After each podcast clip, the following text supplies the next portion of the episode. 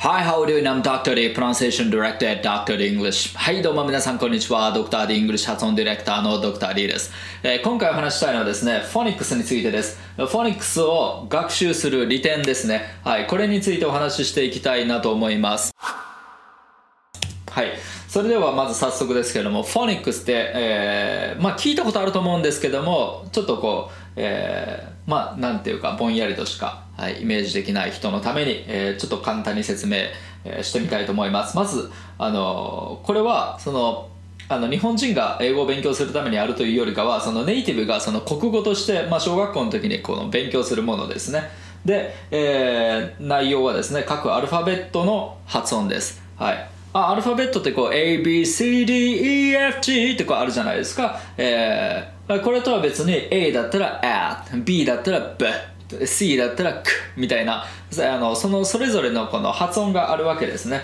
それを勉強するものです。でこれによってその英英単語のそのスペルとその発音の関係性っていうのがまあ分かってくるっていう、はい、こういった目的であの、まあ、ネイティブも小学校で勉強するものです、まあ、例えばその cat だったらこの k っていう音と a っていう音と t っていう音が、えー重なって cat って発音しますよみたいな、はい。まあ、こういった法則が分かるものですね。はい。で、えーまああのフォニックスで役立つのかどうかっていうところなんですけどもまああの結論役立つと思います。やるといいと思います。一通りのこの発音のまず種類が分かりますよね。英語はこういう発音が存在するんだっていう。こういうスペルの時はこういう発音になるんだっていうものがまあ理解できるのでまあいいんじゃないかなと思います。知っておくと。はい。まああの絶対知らなきゃいけないマストではないんですけどもね、はい、知っておくとまあえ便利だったりします。で、えーこのスペルと発音のこの関係性っていう先ほどのやつですね。はい。それもあのまあでもおおよそ7割ぐらいですね。はカバーできると思います。ただ例外とかがやっぱりあのたくさんあるんですよ。英単語にも。はい。あのフランスから入ってきたものだったりだとかそのもともとラテン語のものだったりだとか、うん、あのスペルのパターンってその必ずあのこのパターンに当てはまるっていうわけじゃないので、まあ、でも大体7割方ぐらいそのあのフォニックスのスペルのパターンっていうので、えーまあ、当たるんじゃないかなと思います。で、えーただポイントはここですね。これだけでネイティブのような発音力が身につくわけではないっていうはい。こういうところなんですよね。その発音について学ぶんですよね。だから発音についての知識がつきます。ただこれを通じてどのようにこう発音していくとネイティブらしくなるのかというあのそういったプログラムではないので、えー実際のこのあの発音方法とかっていうのは結構内容が薄かったりとかします。はい、それよりもやっぱりその知識が身につくというような感覚ですね。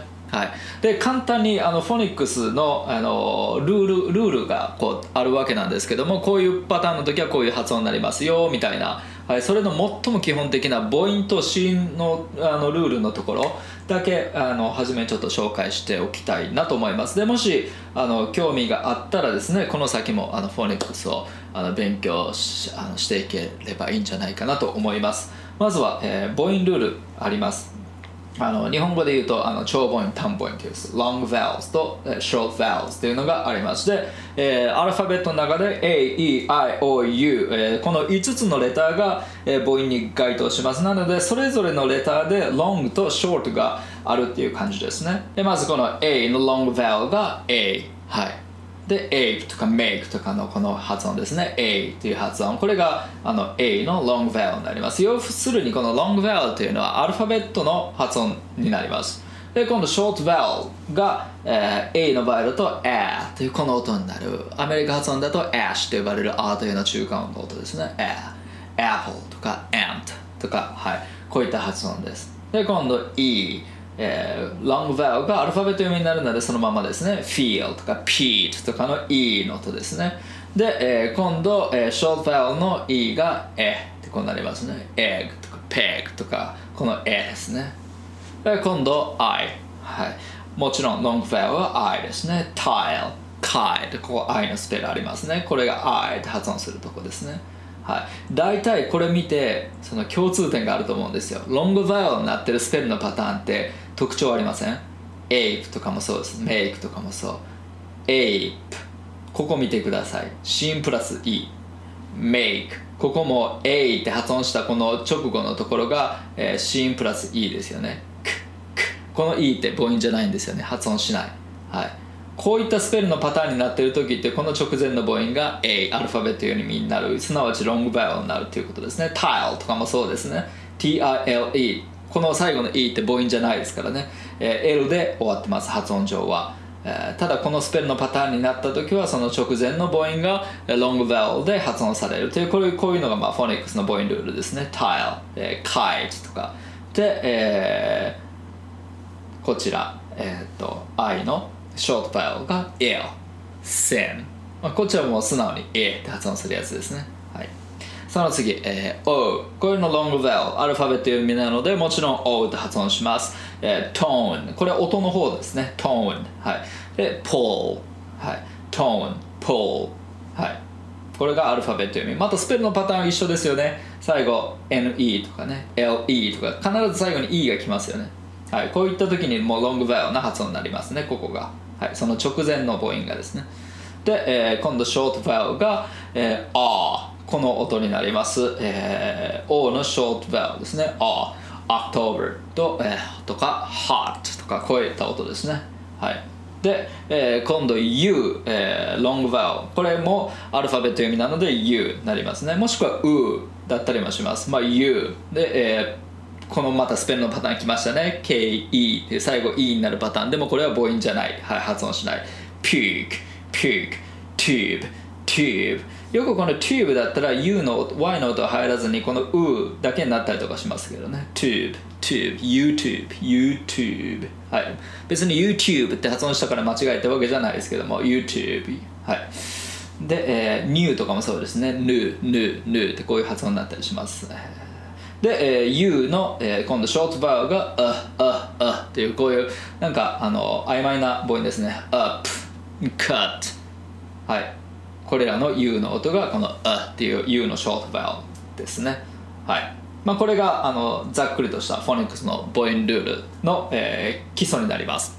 OK はいそしたら、えー、今度は子音ですね。まあアルファベットベースでこう今やってるので、はい、アルファベットベースでちょっとやっていきたいと思います。で母音のとこだけちょっと消しておきましたね。Apple とか Ink とか E の音とかね。R の音とか消しておきました。はい。であの BCD、え、E はっぽいんだ F、え、GHIJK ってこうアルファベット順ですよね。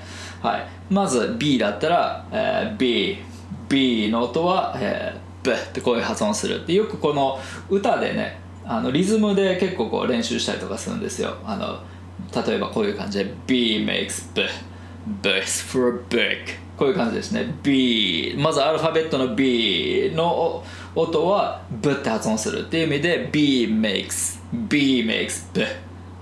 で、B is for B is for book. はい B っていうのは book の B だっていう意味でね。こういうふうなあのリズムでこう練習していったりとかします。はい、えー、C だったら C makes K K is for a cat、はい、D makes D This for dog.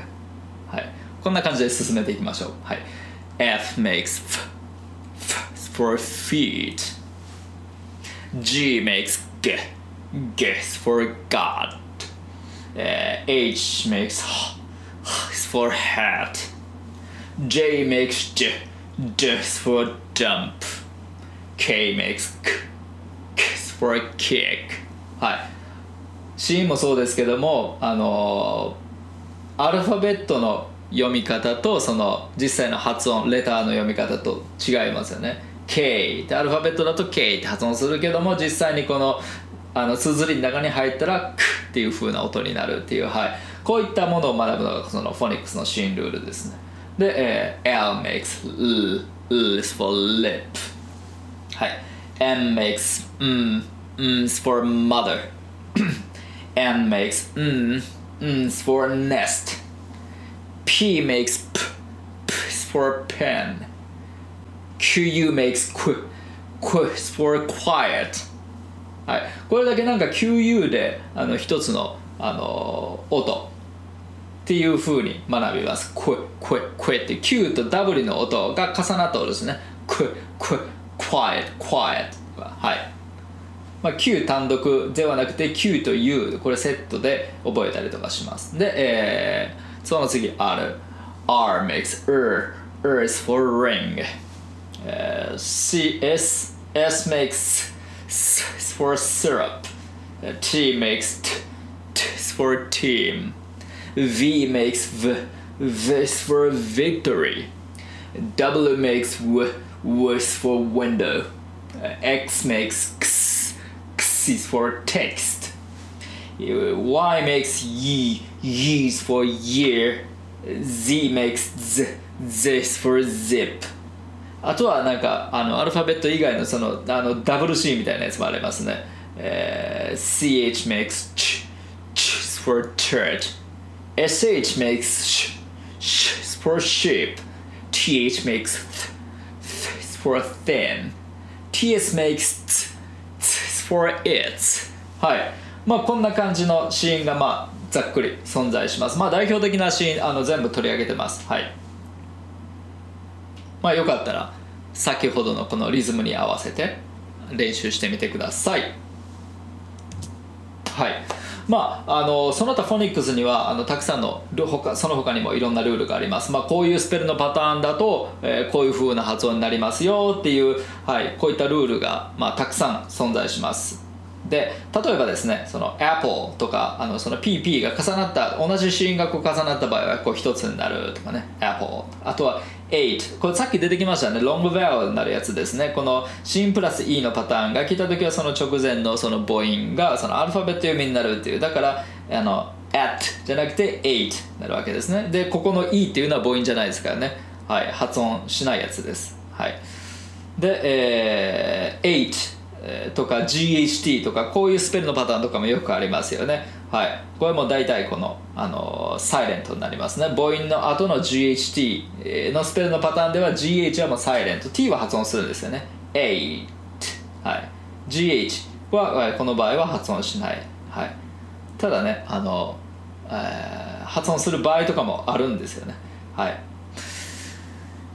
そんな感じですね。はい。で、えー、フォニックスで、まあ、身につかないことというとですねその英語のその声の出し方ですね。英語はこういうふうにあの音を出して発音するんですよっていうその声の出し方発音の仕方そのもの自体はあのまだ学びません。で英語のリズム感覚っていうのも、まあ、要素としてはかなり薄いです。あんまりフォーカスされない。で、えー、フレーズ単位の発音っていうのもそれほどフォーカスされません。はい、本当にこの単音ですね。その単音に、えー、かなりこうあのフォーカスしていってる感じですね。